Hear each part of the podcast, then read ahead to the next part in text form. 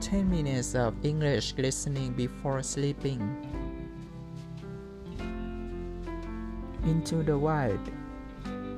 In April 1992, Chris McCandless, a young man from a wealthy American family, hitchhiked to Alaska. Four months later, his dead body was found by a group of hunters. Jon Krakauer investigated the story. When Chris McCandless graduated from Emory University, Atlanta, in letter containing his final reports. His letter ended, Say hi to everyone for me. No one in Chris' family ever heard from him again. He drove west out of Atlanta and invented a new life for himself with a new name. He left his car in some goods and burned all his money because, as he wrote in his diary, I need no possessions. I can survive with just nature. For the next two years, he hit to various parts of the United States and Mexico.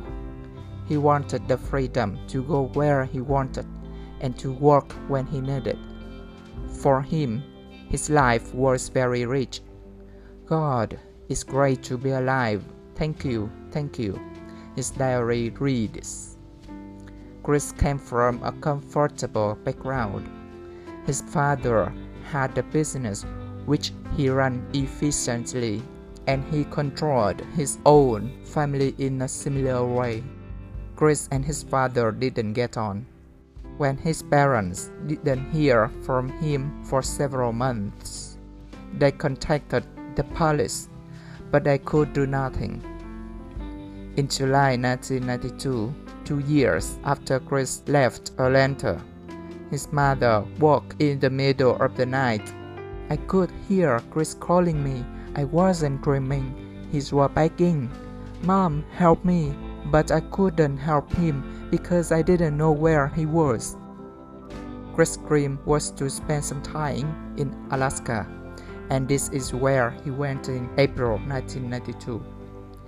In early May, after a few days in the Alaska bush, Chris found an old bus which hunters used for shelter.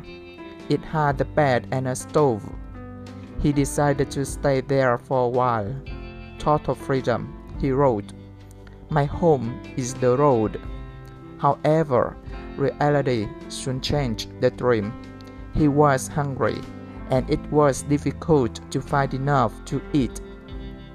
He sought ducks, squirrels, birds, and sometimes a mouse, and with these he ate white potatoes, white mushrooms, and berries.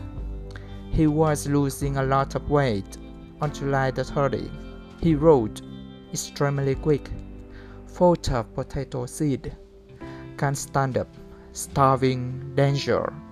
If that was poisonous, he couldn't get out of the bus to look for food. I'm trapped in the wild. He wrote on August the 5th. He became weaker and weaker as he was starving to death. His final note says, I have had a good life and thank the Lord. Goodbye and may God bless all. Then he crawled into his sleeping bag and lost consciousness. He probably died on August the 18th. One of the last things he did was to take a photo of himself, one hand holding his final note, the other hand raised in a brave goodbye. His face is horribly thin, but he is smiling in the picture, and the look in his eyes say, I'm at ease.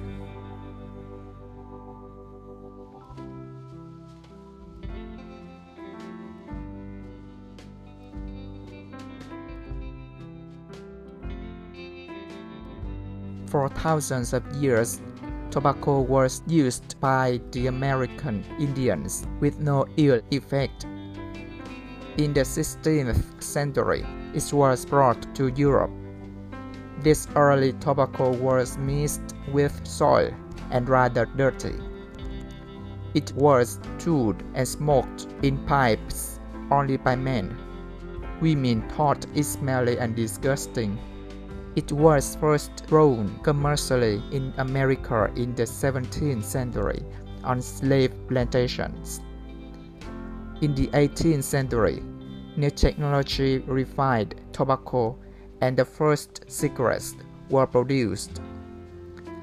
By the 1880s, huge factories were producing cigarettes which were clean and easy to smoke.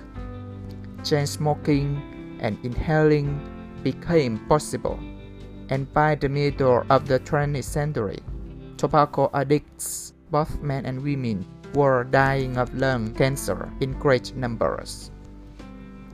Nowadays, cigarette smoking is banned in many places, especially in the USA.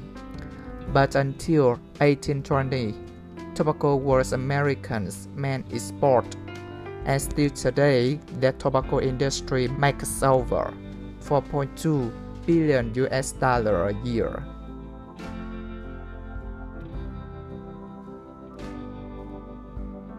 Sugarcane was grown in India thousands of years ago.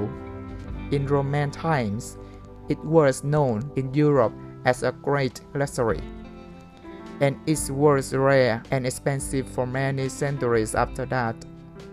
In 1493, Columbus was started by Europeans and worked on by slaves. The slaves were shipped across the took six weeks. Many died and empty ships then carried the sugar back to Europe. So much money was made that sugar was known as white gold.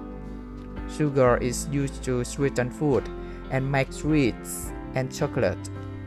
It is addictive but unnecessary.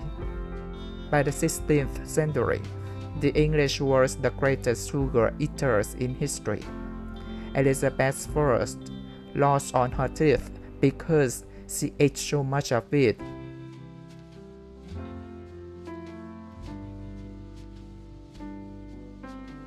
Cotton has been grown for thousands of years in places as far apart as Mexico, China, Egypt, and India. American colonists started to grow cotton in the early 1600s. Before 1800, cotton was a great luxury more expensive than silk because so many workers were needed to pick it. However, a huge increase in the number of slaves in the American South resulted in much greater cotton production and a fall in the price. This and the new technology of the Industrial Revolution made cotton the cheapest fabric in history. By 1820, cotton was making more money for the United States than tobacco and more money worldwide than sugar.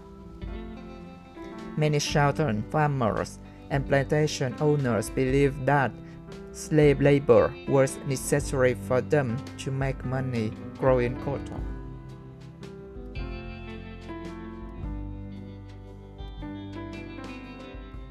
Thank you and sleep well.